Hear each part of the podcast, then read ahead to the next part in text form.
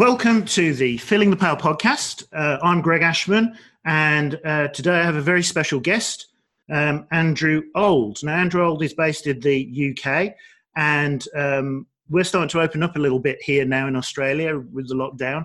Well, what are things like there, Andrew? Um, there are some schools opening for some years, but it's very, very limited. And if anything, uh, the amount of kids coming in, it, we're beginning to back off how many people are coming in. So um, I'm not teaching at the moment, or at least not teaching in, in school at the moment. And it's quite possible, even by September, things will still be very limited.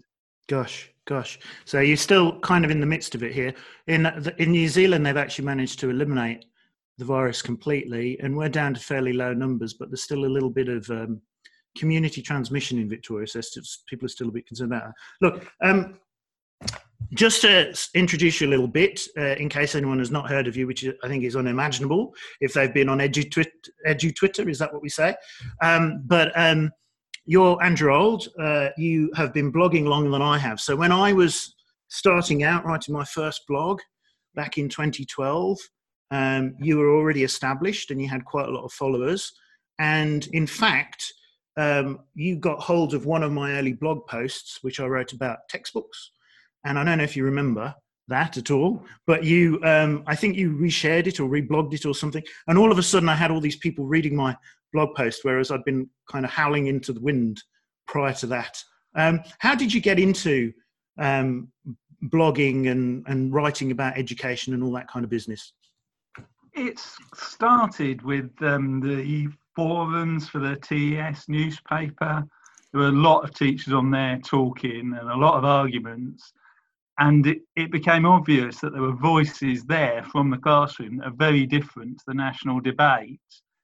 And I was one of those voices, and I just wanted it to reach a bit of a wider audience. At the time, I don't. There was not much in the way of public debate from a classroom perspective. I think things have changed massively since back then. That was 13 years ago. But I would say even as recently as 2012, 2013, there were some positions you just didn't see challenged that much. It was considered the accepted wisdom.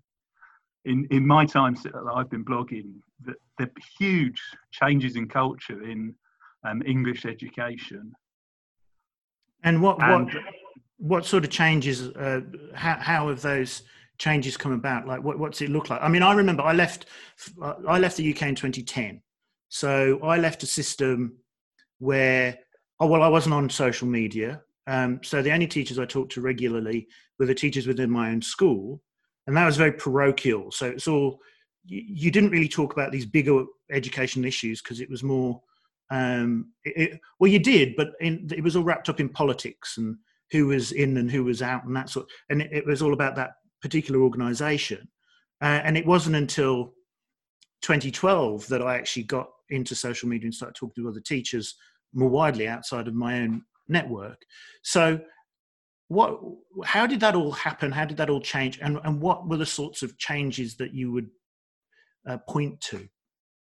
I think the big change was the there was a change of government in 2010, and suddenly it, that people were aware that the system was not the same all the way down, all the way up. I think before then there'd been a bit more uniformity in the system, and if you were speaking against the consensus at one level, you'd be supported from above. So, sorry, you'd be opposed from above and below.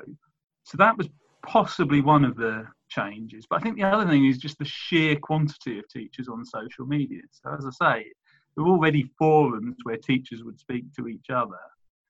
But with the growth of blogging and the growth of social media, um, generally, particularly Twitter, the number of teachers who were expressing an opinion in public um, grew exponentially there was there i can think back now even say 2011 2012 where i would say something that i would expect most teachers agree with and there'd be an outcry how dare you say that no one thinks that um, the one that sticks in my mind was saying that a lot of inset talks by consultants were boring and unhelpful, or, or words to that effect.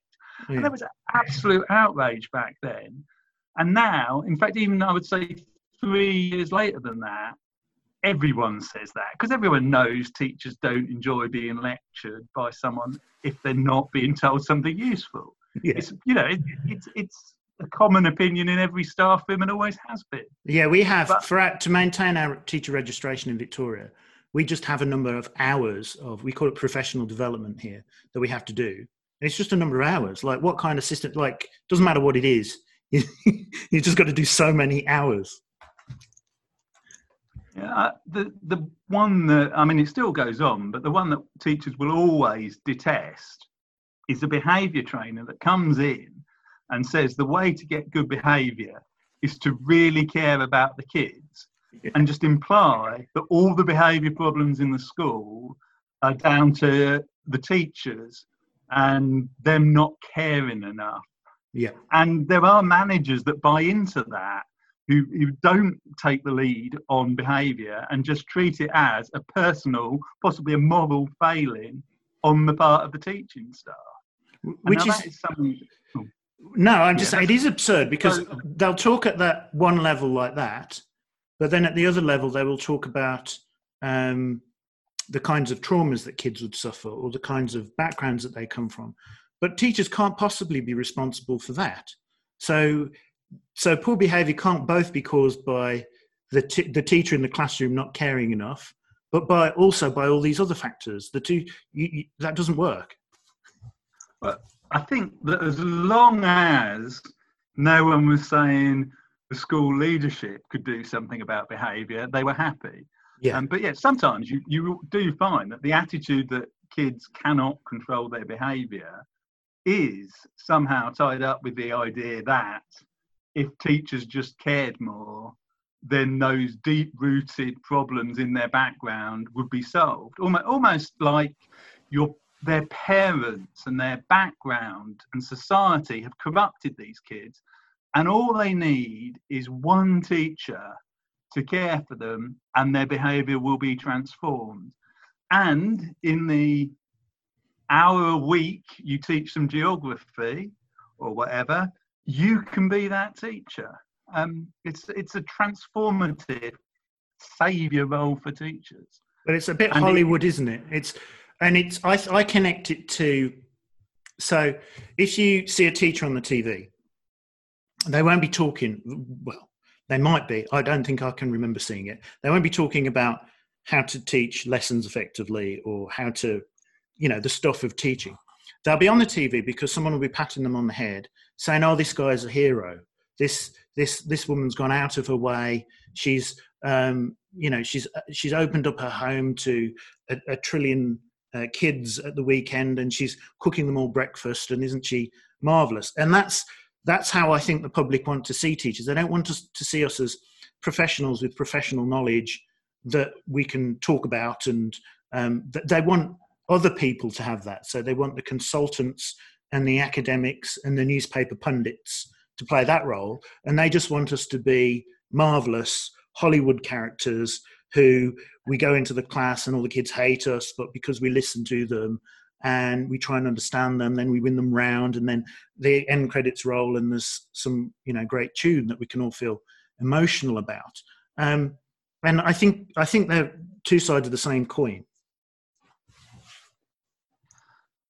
Yes, um, I think though sometimes it turns up in places you wouldn't expect it. You know the public are possibly a bit more realistic about teachers. Whereas i've i've seen local authorities put out behavior advice that has a big section on love.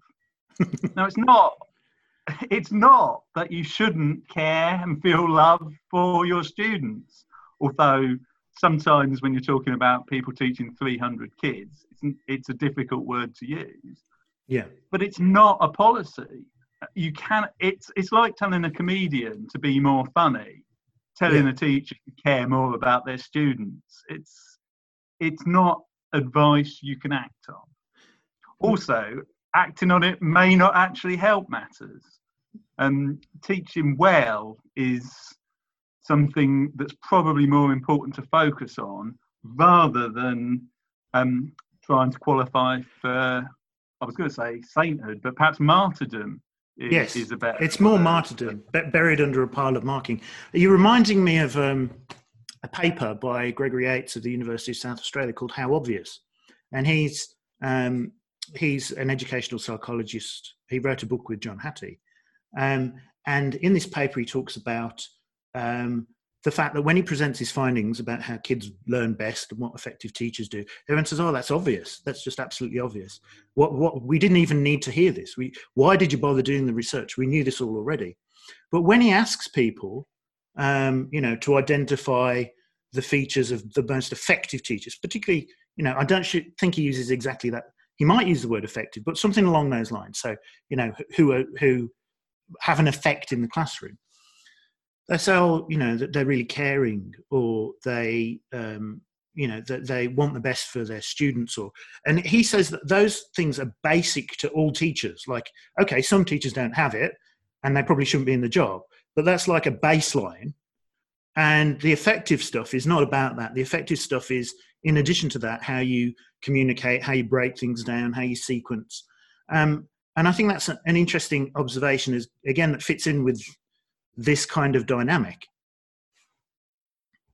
Yeah, no, I can definitely see that. Um, I, I, I, tend to think a lot of the time that we view um, how teaching works in in cliches. It's it's not even a folk psych- psychology because a folk psychology is intuitive, but perhaps not empirically confirmed.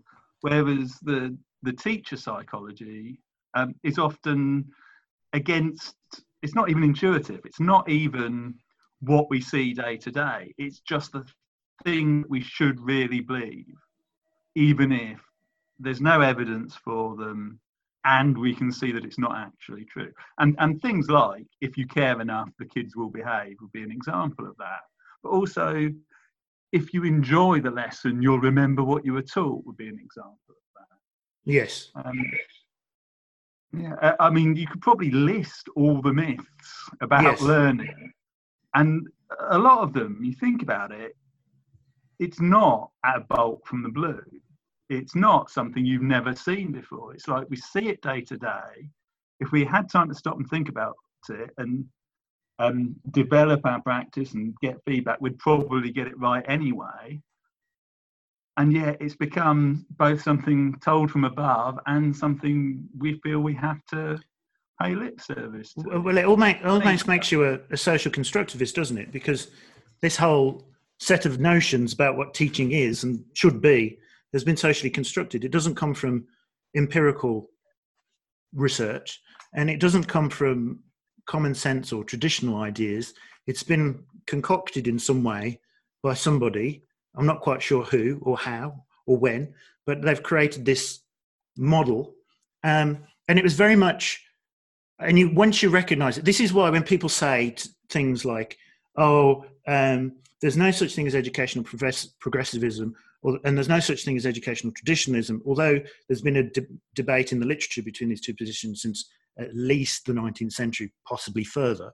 People say these two things don't really exist because um, you know, sometimes I'll go in and I'll do group work, and sometimes I'll go in and I'll stand at the front and talk to the kids, um, which de- first of all deflates those um, philosophical positions down to just methods, which they're not. But um, secondly, it kind of denies the experience. So when I was in the UK teaching in the early 2000s, there was very much this socially constructed view that you've just described of what teaching should be, which broadly aligns with um, late 19th century, early 20th century educational progressivism. It's definitely a thing, but when you point it out and try and talk about it, people are, are not having that at all. They, they don't want to. They don't. They don't like that discussion. Yeah, I, think that's perhaps something um, common to a lot of underlying philosophical ideas. Mary Midgley uh, the philosopher had the suggestion that philosophy was like plumbing, that as long as it's working, you don't even notice it's there. You only call for a plumber once it goes wrong. Yes. And it's the same with philosophy that you can have a lot of beliefs, complex beliefs, and as long as it's not conflicting with your day to day experience or people aren't putting forward other beliefs, you can think it's it's just an observation about the world that there is no philosophy there.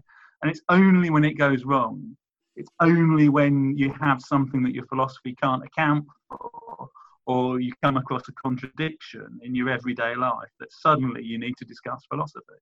And I think in teaching, where there's this huge philosophical debate, I mean, it's been called traditionalism and progressivism since the 20th century, but there is there isn't really a cap on how far these ideas go back. I mean, we know Plato was closer to the progressivists than um, Aristotle was. It, it, it's that simple. It's you you can't say there was ever a point where everyone in the world agreed what the right side was. It's not going away. Um, and again, yeah, you can get a situation where people live by it day by day, and as long as no one points out the contradictions or it going wrong, then they can say, well, there's no debate going on. And I think that's why it, people have resented teachers having a voice because the people that are most likely to say that educational philosophy that doesn't actually work are the people trying to put it in place. Well, if you shut down a debate, of course, there is no debate to be had. And certainly the first few years I engaged with Twitter, that's very much what it felt like. It felt like there was a project, possibly not. I don't think anyone was coordinating it or anything. I think it was just a sort of natural reaction to try and shut down uh, the the teachers from speaking these opinions. Um, but it, it ran out of steam um, because they they just sort of couldn't keep up with the number of teachers who were starting to uh, voice these opinions. And then you had um, things like Teach First, and you had academies and that in the UK, which I think gave a very distinctive voice. Everything we have in Australia uh, at the moment uh, in the uh, state education system, which I'm not in, but in the state education system, is filtered through the department. Um, and so it's very much like I remember the UK being, but it, there's now lots of different um, poles of authority and, and people that can, that an academy trust can write a book and all that sort of stuff. And I think that's given the UK debate a bit of its flavour. The other thing I think, which I would want, I like, I would like to touch on, because you're instrumental on this, is the great sort of war of Ofsted. So when I was um, first setting out the blogging, um, Ofsted, which is the English Schools Inspectorate. So we've got something similar in New South Wales uh, that's sort of being conjured into being at the moment, I think. The Ofsted English Schools Inspectorate um, was um, very influential, still is, I suppose, but in a way that was perhaps um, not very helpful. So, would you like to um, explain a little bit of the sorts of things that they were getting up to back in uh, 2010, 2012? In a way, it's kind of um, the period where it's contested what they were getting up to, because they are a politically controlled body, and so things have changed, and the pendulum has swung. And originally, they were very traditionalist. Then, around 2004, I think they became this very progressive organisation, and they did tell teachers pretty clearly how best to teach and 2010 is perhaps uh, to 2012 the key thing about that period is when they stopped saying that's what they were doing. So i can remember in 2009 uh, the um, chief inspector writing a guardian article or possibly being interviewed in the guardian about how there was a mission to get rid of boring teachers because if children were bored in class, they weren't learning, and things needed to be um, more engaging, more interesting, and you know, a real clear picture of what a good teacher looked like. After 2010, from the top of Ofsted, the message was there is no one correct teaching method. You can teach in different ways as long as it's effective. And that 2010 2013 period, where I was most active, was a period in which it, the message from the top of the organisation, the message from inspectors, as expressed in their reports, differed massively. So you could hear one day the chief inspector saying, you can teach this way, and then you could turn to a report that came out afterwards saying it's terrible that they don't that they teach that way that um, the lessons aren't engaging enough there's too much teacher talk. And i was involved in showing that the same things were consistently being condemned in reports. And i know that politicians read those blogs and started um, challenging Ofsted about the values that were being shown by their reports. The actual reforms that happened, I think, are more complicated than just the whistle being blown and suddenly things change. Uh, there, there were ways the organisation was set up that meant the leadership of the organisation did not have complete control over the values um, enforced by inspectors, and there was private companies involved at one point and there was a lot of inspectors that were part-time inspecting and part-time advising schools how to pass inspections. So there was you know a real bonus there to be giving particular advice and then enforcing the same advice. And it was amazing how things would get passed around schools that were like this is what ofsted are really looking for even if they say they're not and the inspectors that were also consultants might have been involved in passing that advice around. So when they went in, they were looking for it. So it, yeah. it, it became this slightly out of control, highly ideological organisation. And as I say, I just got involved in pointing out that it was still ideological. Um, there were other people, perhaps um, like Daisy Christodoulou, I know you've interviewed, who wrote in the, about the earlier period where how ideological they are, I think, was pretty explicit right up to the top. Yeah, it's. I, I remember Ofsted inspections, and they generated a lot of heat, but not a huge amount of light. And you just you just try and get through them. So I'd, I'd I'd go through one, and my wife at a different school, she'd go through one, and the inspectors would say bizarre things. But this idea that uh, okay, for neoliberal reasons, we can't directly employ all our inspectors. We've got to sort of subcontract to these these companies, but then these companies are then going to sell schools advice.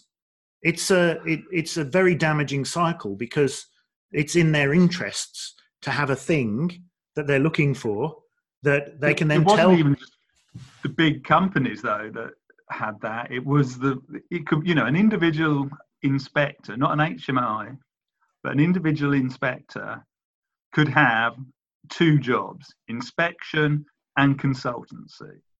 And the one job would be to tell schools what they should do, and the other job would be to go into not the same school, but different, different schools and check whether they're doing it. And that meant there was always an incentive to come up with new advice to give, and always an incentive to check which schools were following it and catch them out. So you did have even though it was almost always very progressive, you did have a real cycle of ideas. And the point of being a great school wasn't to have good results or good evidence of learning, it was to be ahead of the game of what the inspectors were going to look for next. So, I mean, I have, have a very strong memory of a, of a bad experience in one school where, when I was interviewed, the big thing was AFL and holding up mini whiteboards. And I did an interview lesson with AFL and holding up mini whiteboards. Yep. And they loved it. And I got the job.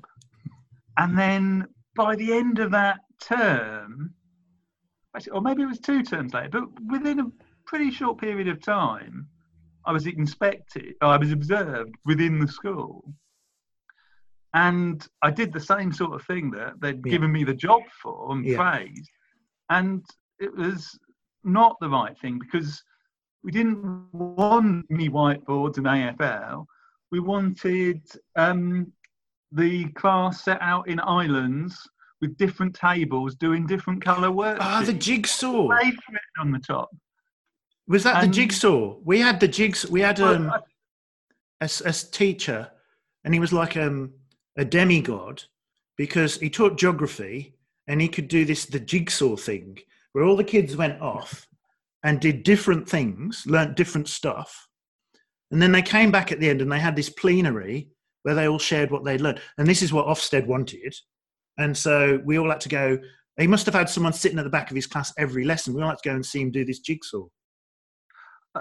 I think that was another phase when um, that was in. I, I'm there, when Ofsted started to reform at the top. There was a phase when the order from the top is we've got to see the um, ki- all kids are having their needs met, the everyone's accessing the appropriate curriculum, and then I think that got interpreted by the inspectors as differentiation and Oh, it right. became you must show you differentiate for ability Yeah. but somehow it also became the way to do that was split the kids across the class by ability and give them all different resources. And, and give the le- less able kids degraded resources so that they can't ever catch up with the part more of- yeah part of it was you had to prove you were teaching kids at the right level. So you'd have to put on three lesson objectives um, and there were you know there were different levels of it. it might be all so, oh, I can't oh could should or it might be all some or what it, yeah and then the resources would prove it. So there was a lot of production of resources. There was no consistent expectation across the classroom.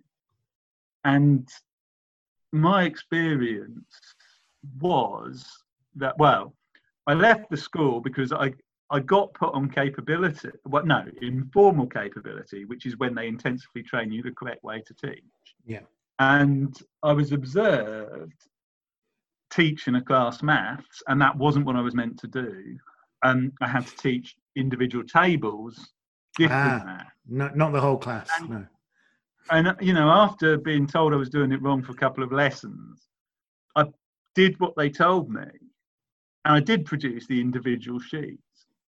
And what I found was that once once you lose the whole class culture, and once some of the sheets are on the right level but not actually appropriate for the class, yeah you get a lot less work done. And I had this observation where I did exactly what I was told, and nobody learned a thing. Like, yeah like some kids had done three questions incorrectly Uh, because they'd only been given the questions, not because they could do them, but because I had to prove that the questions were a particular level. And it was absolute shambles. yeah And I got the feedback that yes, I was getting it right now.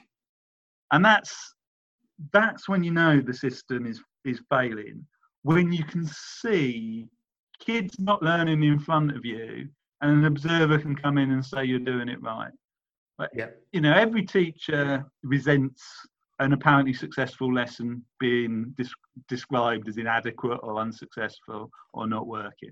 But there is nothing more likely to destroy any faith in the system than having a disastrous lesson praised for using the right method, even if it didn't work at all and demonstrably didn't work. well it's it's getting back to the idea of teachers not being master of their own destiny isn't it? That that what what we're actually reading in the classroom and our expertise uh, is not worth anything. It's what the observer thinks. Um I just on maths teaching so um I I'm a maths teacher but I started up I did a physics degree so I, have got a physics background. Uh, but I teach uh, maths. And you, I know you come from a, uh, a pure maths background. You did a maths degree, as I understand. So Pure mathematics. pure mathematics. So it, yeah. So I'm uh, I'm just applied stuff. Um, what is it? Do you think that people like me who don't have the pure maths background, the technicians who come in and uh, start teaching maths, What what is it that we get wrong? What, what are the classic mistakes that we make? Right. I don't think you necessarily do. So, I mean, I do comment on the difference between teachers and, in particular, yeah, what difference does it make to have a maths degree? But I don't think it's that teachers with a maths degree get it right and teachers without get it wrong. Um, my preference is that there should be a mix because maths is to a large extent an applied discipline. And if you use it in different disciplines, you get quite different ideas of what it's like and what it's for. And it's not that one idea with pure mathematicians is right and the other idea is wrong. Um, the example I always give is that I've heard people say that what they like about maths is that you're always you're not after a precise answer but it's approximation an estimation of the absolute core of maths getting it roughly enough right to work. I've heard that argued. Yeah. And of course if you're an engineer pretty much everything you do as an engineer involves an element of approximation because you cannot measure anything in real life to the an infinite degree. And i'm sure it applies in a lot of the sciences as well. However you ask a pure mathematician is a great thing about maths that you don't have to be precise. And it's it's just not the case at all. The lovely yeah. thing about maths is that you can be infinitely precise. You can write a fraction. You can write a surd you can use the symbol for a transcend transcendental number and be completely correct with no fudge factor at all. And that is that's distinctive to the discipline of maths.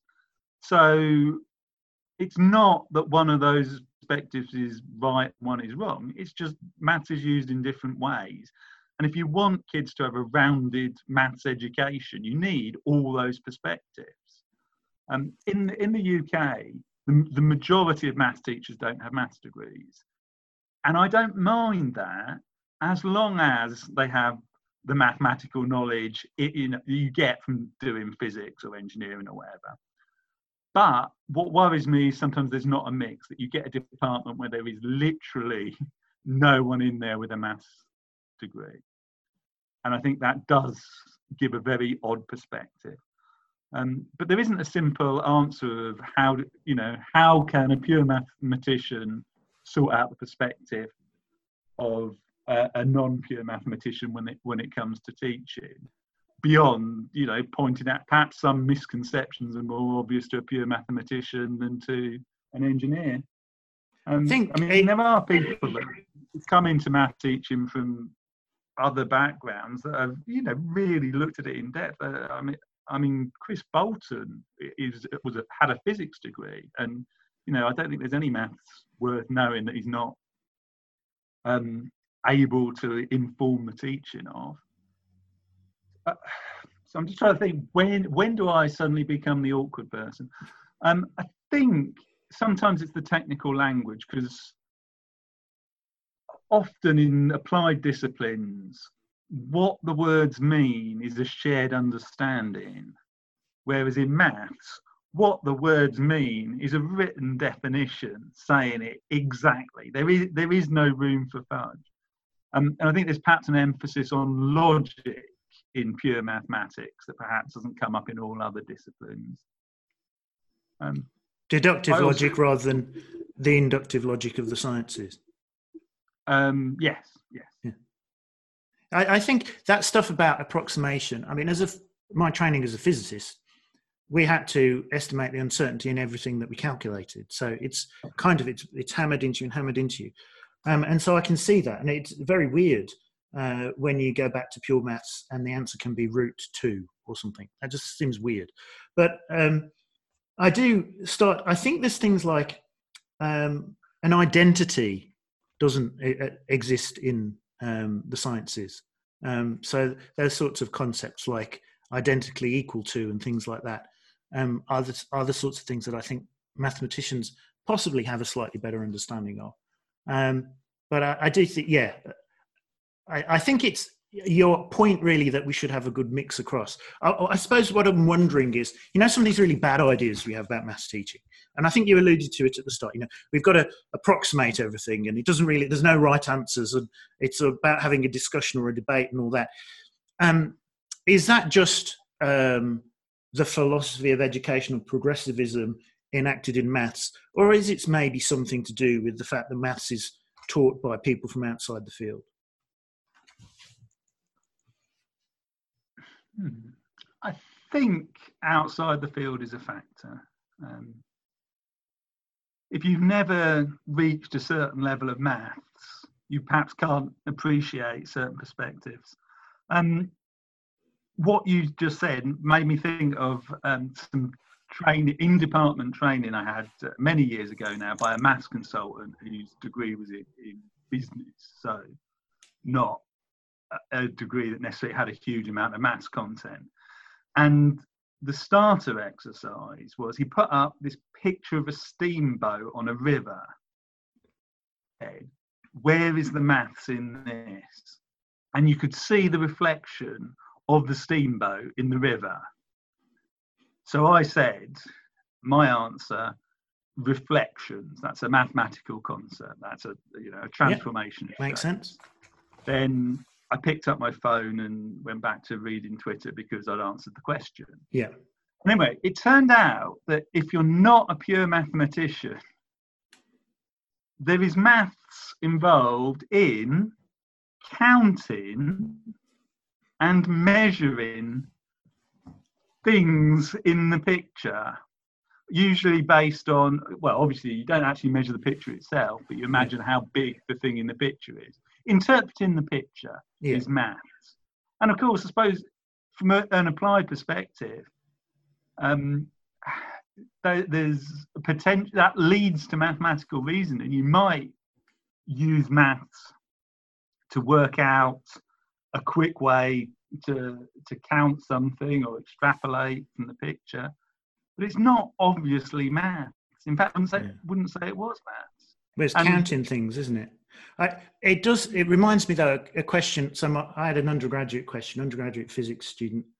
Uh, estimate the kinetic energy of a hurricane, um, and you can do it, but it's yeah, it's a very much an applied question. That it's not a pure maths question. You have to use maths to get some kind of reasonable answer, but the reasonableness of the answer that's all.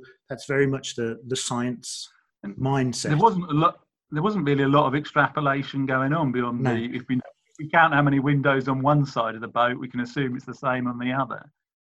and yeah, it, it, really was just counting and thinking vague things about measuring. That's math. Well, a lot of this, um, a lot of this, uh, really sort of um, funky maths that people do when they're, they're talking about, you know, oh, we've got to do estimating and we've got to have a discussion in the debate what a lot of these methods really boil down to is counting things. So when you get kids to figure out their own way to work something out, they just they usually end up counting stuff. And of course, the reason we developed um, mathematical algorithms is because it's a more powerful way of achieving the same result than just counting things. So, but that's what you often is. They talk about it very highfalutin language, but that's what it really devolves into often in, when you I mean, I, I, think I went quite a way away from your question, and I, I was now bringing it back. I mean, does it connect to wider philosophies in maths teaching? I do think that when you have that very vague notion of maths and the emphasis on its application, you do it does lend itself to certain approaches and certain claims about maths. So I think a, a progressive approach to maths teaching would probably say that it doesn't matter how you get to a solution. Whereas a pure mathematician has a certain respect for elegance. Yeah. You can prove something in two lines rather than 50 and running a, running a computer program. Yeah. That means something. Yeah. And if you can convince yourself of something by drawing a diagram, that's not anywhere near mm. writing a mathematical proof of something. It, there, there is that distinction. And so I, th- I do think, yeah, the idea that all methods are valid and well, in some cases, all answers are valid, even patently wrong ones.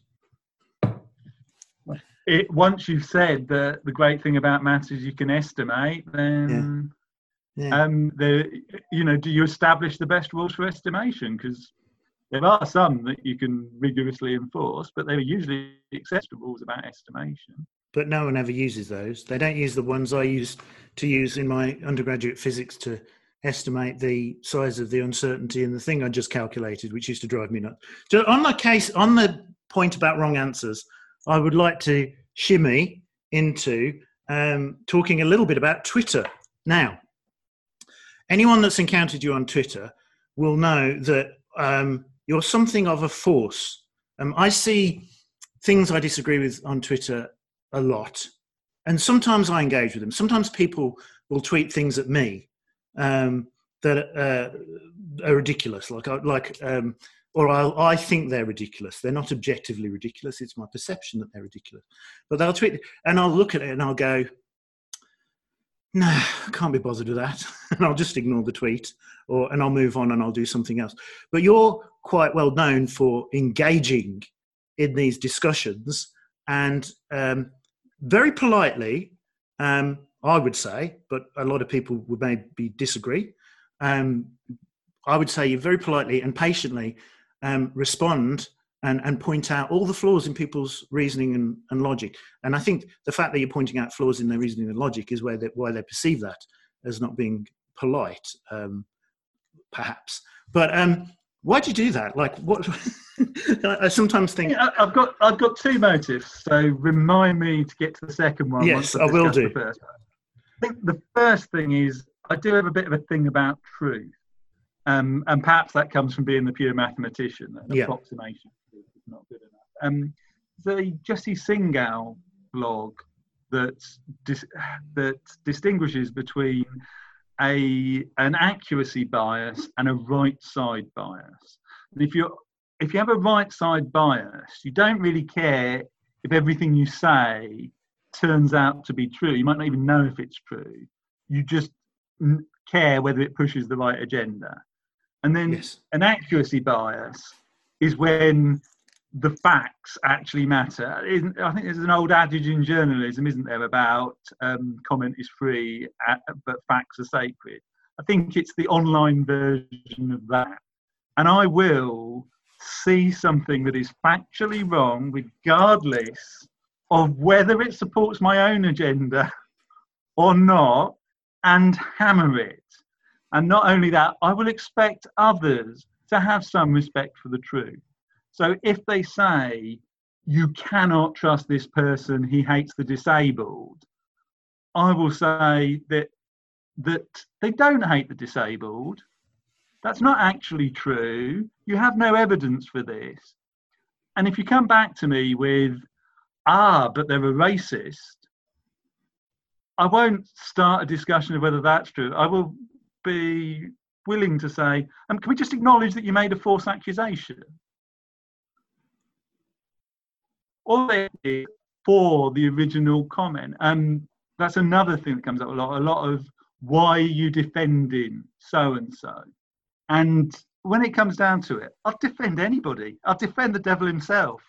Because if it's not true, then it doesn't matter how evil the person you lied about is, you're still lying about them. Yeah. So that, that's, that's how I take it. I, I, I want the truth established. And if Yeah.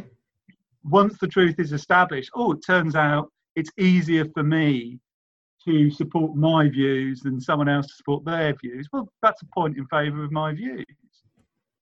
I can definitely think of things that have been claimed that would support my views that turned out not to be true. So I'm a big advocate of, well, sorry, that's exaggerating, but I support the idea of teaching classical languages. I, I did Latin at school. I thought it was a very rewarding thing to do. And there was a there's, there's this big tradition in the early 20th century saying that if you learn Latin, it make you um, better at other languages or better at thinking in general. Now, I'd love to have evidence for that because that would support, you know, something that I support. But there isn't evidence for that. In fact, the evidence is that learning any language helps you with other languages. Yeah. Um, it is not necessarily those particular languages that, that, that are best for that. And, and the evidence that language learning improves, you know, critical thinking or cognitive ability in general, um, or any any makes second language learning. Um, it, I, you know, I don't think it's there, and I'd love it to be there in the same way, I'd love to think that you know if you study maths, you you immediately become a genius in all other disciplines. The fact that things I like don't necessarily transfer to other disciplines isn't convenient for me, but I'm not going to claim it. Yeah, I, I, have got one like that. With um, when I first started um, blogging, I was very into Hattie. Uh, because one of the things that I read, which really got me going, uh, interested in education research, got to thank him for that and Hattie's meta-analyses. And uh, I'd write quite favorably. I'd quote some of his effect sizes for direct instruction um, and say, oh, direct instruction is effective because blah, blah, blah, Hattie's meta-analysis. I now do not accept the methodology behind Hattie's meta-analysis. So I have to come out and say so. So something that would support potentially a position that I would hold, I, I won't draw on that evidence because I don't think it's valid. And I think you have to you have to be prepared to do that. Otherwise, as you say, you're just on this right side bias, and and you'll just you'll just go with anything provided it supports your cause. Yeah. Um, so that, as I say, is something I push for, and um, I hate it when people boast of being blocked. But if I correct someone's fact, like you know something that, that's just a, a sheer matter of fact and when corrected i get blocked that immediately tells me that person has a particular attitude to the truth that's not going to be helpful for future debates if you if you cannot cope with being corrected then you, you cannot learn from debate Absolutely. so that's the one reason of yeah. why I'm, I'm pretty stubborn and oh sorry i should comment on that because i often you often i often see people use as a crit- criticism I mean, of me, but in general, why are these people so sure of their views? And it was always a baffling argument to me because if I wasn't sure of something, why would I say it? You know, if, if I don't have confidence in an opinion, I should probably keep it to myself. Otherwise, yeah. I might make a fool of myself. I certainly don't want to argue in favour of an opinion that I know cannot be rationally supported. Um, and yet there were people saying, oh, well, if you really believe that's true, that just shows um, a problem with you. And the only implication I can really get from that is that they express a lot of opinions, not actually sure that what they're saying is true. Mm. And again, I think that's a huge difference of perspective. I think there's a lot of people in education that do that. Yeah. Um, well, people that when you say, why do you think that, cannot answer, I find odd. People who, when you ask them, what exactly do you mean by that? And I don't mean arguing over individual words because that's confusing matters, but you know, if in a whole sentence, what does that mean? Are you actually saying this or this? If they can't answer, you have to say, well, why did you say it? Do you know what you meant or not? So, as I say, that, that's one big factor of just that honesty. That yeah. if we're going to have a useful debate, if we're going to get to the truth about anything to do with teaching, you probably have to commit to not telling people stuff that you don't think is true. Yeah. Right. The other one, and perhaps this is more specific to a pure mathematician or, or someone with an interest in philosophy. I'm fascinated as to where you go once you turn out to be wrong. I mean, part of the reason I try not to post stuff that I'm not sure about is because I don't like discovering I'm wrong. But if someone discovers that I'm wrong, I'm either going to have to thank them, or, or if I'm annoyed, ashamed, I might go silent.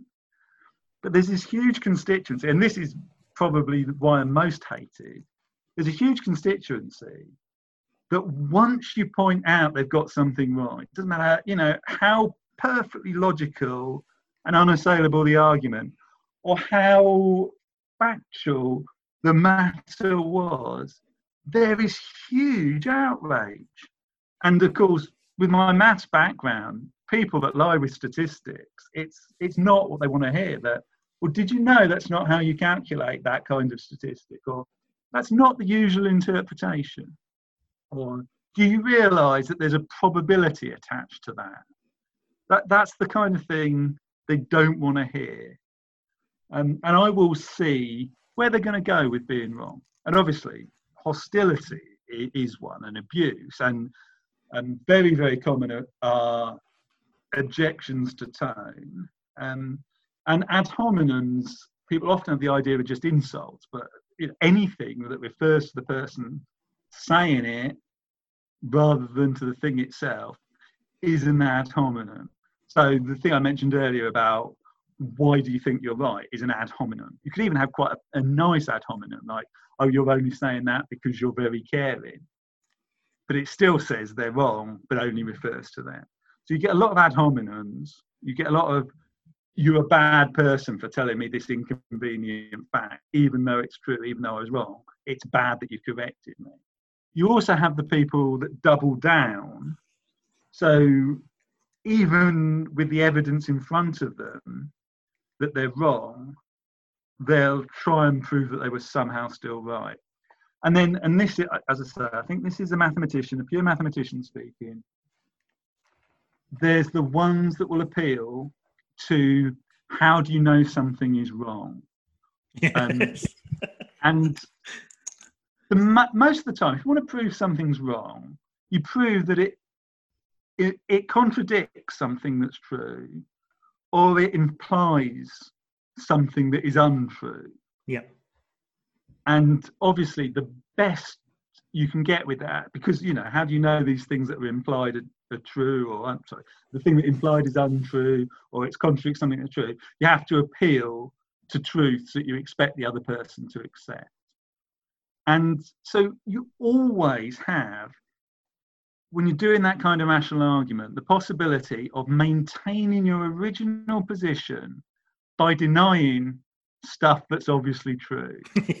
And some people, to save face, will will go into the most outrageous claims. And it, it, I am fascinated.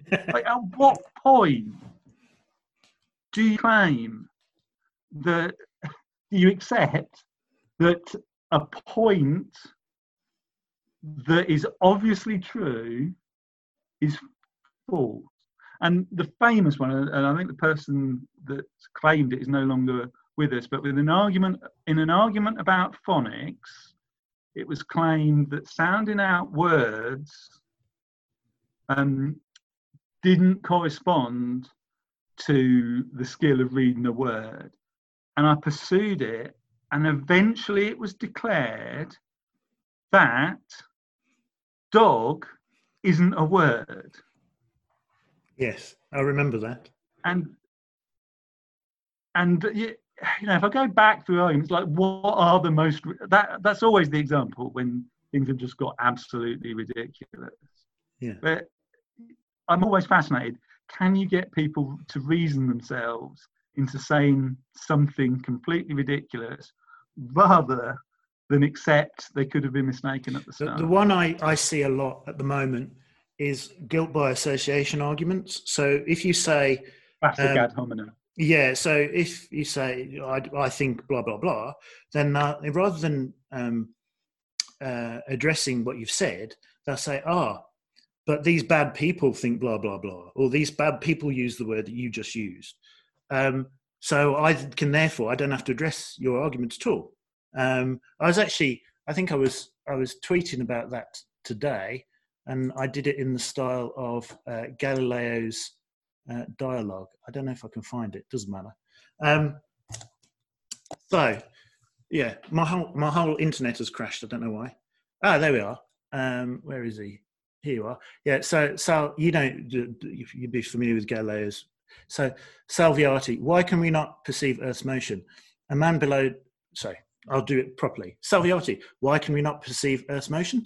A man below deck on a moving ship cannot perceive its motion. And Simplicio says the moving ship argument is a classic trope of heretics. And then Sagredo says, "Could you just address the point Simplicio? So that's the that was my attempt at trying to illustrate the guilt by association argument today. Um, so you've been blogging. I've been reading your blog. Came out early this morning, Australian time. Uh, that would have been yesterday evening, your time, probably. Um, and it's about achievement for all. Yeah, so achievement for all. So would you tell us a little bit about that, and um, then people can go and read your blog. Um, who knows what achievement for all actually is? I mean, it's it's an approach to school improvement, but I think the word used is bespoke, which means I think it can mean different things to different schools. Schools, and um, what I looked at, you know, the little research I did for what it is, um, it didn't make it clear to me at all what it was. But what fascinated me was the randomized controlled trial has been run for this program. And Even though we're not really clear what it is. I, as I say, I think bespoke means you're, you're never going to get a simple answer to what it is. Um, so yeah, but you know whether you you've paid for the program or not, I guess. Yes, I guess. Um, anyway, the results came back, and schools that were in the program, um, were, their students were making a significantly um, reduced amount of progress compared with the schools in the control group. And I am sort of cautious because the EEF research, they both have a very um, static methodology that means it you have to comply with certain things that might not be the most important thing, but you might end up ignoring certain other things. And you know, I will delete the blog if someone can come back and say, "Oh, this is one of the things where the EEF missed an important point." but the it it was an exceptional result. It's it's I think it was the joint lowest of a hundred things they'd looked at. Well, it's so, extraordinary to find a negative result because um, you know going back to Hattie, it's more common in RCT. Yeah. Than, so. Yeah, it is more common in RCTs, but usually you'd expect. Um, you know, just the fact that we're we're in an intervention to have some kind of positive psychological effect, maybe I don't know. Um, so the fact that they apparently went backwards compared to a control who presumably got nothing. No, no um, I don't know. So that that is quite an extraordinary um, result, and it's yeah. But as you say, the, the EEF it's a strange piece. They got a lot of money, um, and then it always strikes me as they're not quite sure exactly what to do with it. Um, but uh, yeah, okay. Well, everyone can go and have a look at that uh, blog and have a read for yourself. And what one of the um, uh, one of the things that uh, the people associated with Achievement for All um, have been commenting on in the press over the last few years is exclusions. So, school exclusions are a hot topic in uh, the UK, just like they are in Australia. Um, and uh, there's there's always this debate, um, and it, it's I, I find it hard to believe that anyone thinks there should be no reason to, to exclude child from school. But a lot of people will sort of rhetorically take that position. Yeah, it's a bit like um, abolishing the police, isn't it? That you can say it and then challenge. Well, I don't literally mean no exclusions. I don't literally mean abolish the, the police. Um, the and Bailey tactic, really, of, of, having two positions: one you're willing to defend, one you're not. You, yeah. you express the indefensible one, switch to the other.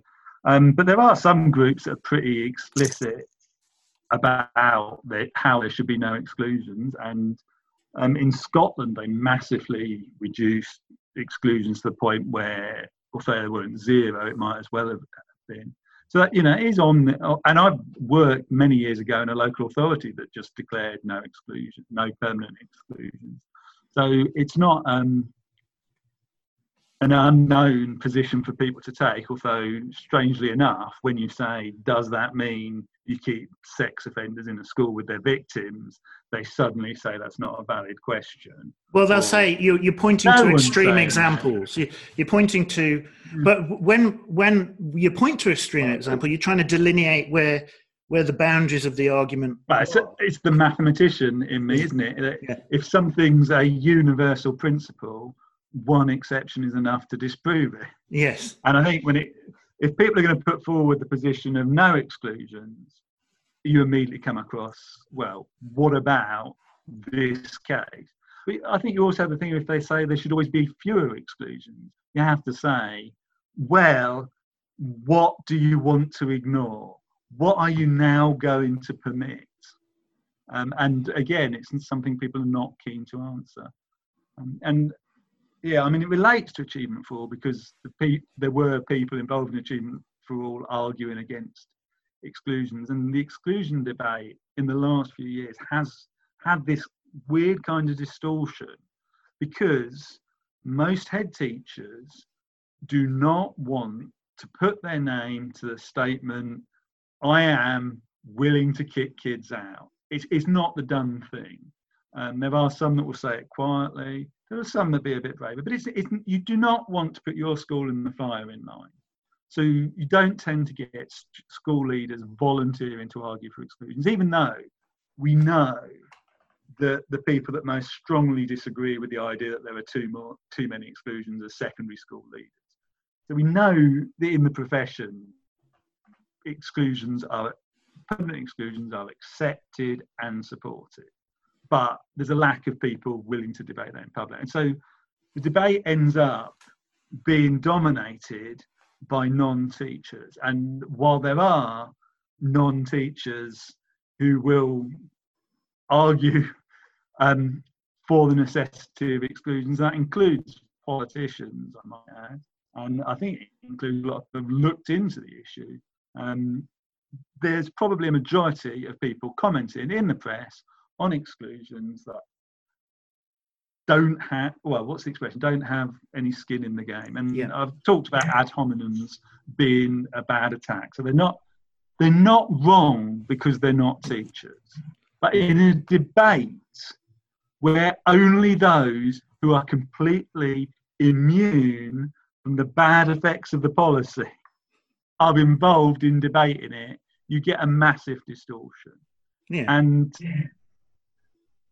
there's absolute anger if you dare go against that consensus and I think um, it's I think it's a, it's a very top the idea that we should reduce exclusions like as a policy that works from the top down.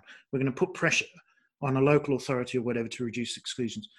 I, I think it's it's looking at the problem from the wrong end. I, I would I would like to for there to be fewer exclusions but the way you do that is to have less need for them because you've got good uh, behavior policies in place at, at, at, the origin. A good, if we use a response to intervention terminology, a very good tier one, and then some high quality tier two and tier three interventions that deal with problems. And I think a lot of these schools that have come in for criticism, like Michaela in, in London, what they've actually done is they've set up a really good tier one system. That means that, that they built a culture that, and so what you're doing is you're, you're, you're tackling the same problem, but you're tackling it from a bottom up way rather than sort of trying to impose um, edicts from the top down. I don't know what you think of that. Yeah, uh, perhaps the analogy would be um, smoking and chemotherapy. But no one's saying that you shouldn't reduce smoking. However, banning chemotherapy for lung cancer patients is not the way you'd do it. Yeah. You know, you can't just say, well, I mean, chemotherapy might be necessary, but why did these people smoke in the first place? You have to accept that prevention might be um, better than dealing with with the situation afterwards, but limiting the power to deal with the situation reactively doesn't actually ensure more prevention. I don't think that if you banned chemotherapy tomorrow, everyone would stop smoking. And the same um, logic, you know, if you ban exclusions tomorrow, well, schools will prevent poor behaviour perfectly in other ways. On top of that, the methods the anti exclusion lobby want people to use to stop bad behavior tend to be ones that they believe very strongly work that are not completely convincing to those in the profession. They tend to be well back to if you just love the kids enough, they um, and if you just identify the the unmet need that caused them to misbehave, because kids only misbehave because some external force has stopped them being morally perfect. Um, you know that that's the consensus. Um, so if you meet their unmet needs, or you're just a really good teacher, then the behaviour will be transformed. Um, and again, I think that part of it is, is another reason why it's so bad that you don't hear more people from within schools getting involved in that debate. Yeah, well, um, hopefully one day, um, and we seem to have come full circle, so it might be a good time to uh, to to draw things close. Hopefully, one day, when um, when we switch on the news and we see a teacher on there, they'll be talking about um, school behaviour policies or the best ways to teach maths, um, and we'll all be listening, and so will the rest of the world. So let's hope we get to that point. Look, thank you ever so much for your time, uh, Andrew. Um, thanks for all that you've done for blogging and for um, reposting that blog of mine all those years ago. And um, hopefully, it, we might have you back on again if you if you if you're willing at some point in the future. Well, thanks for speaking to me. Cheers.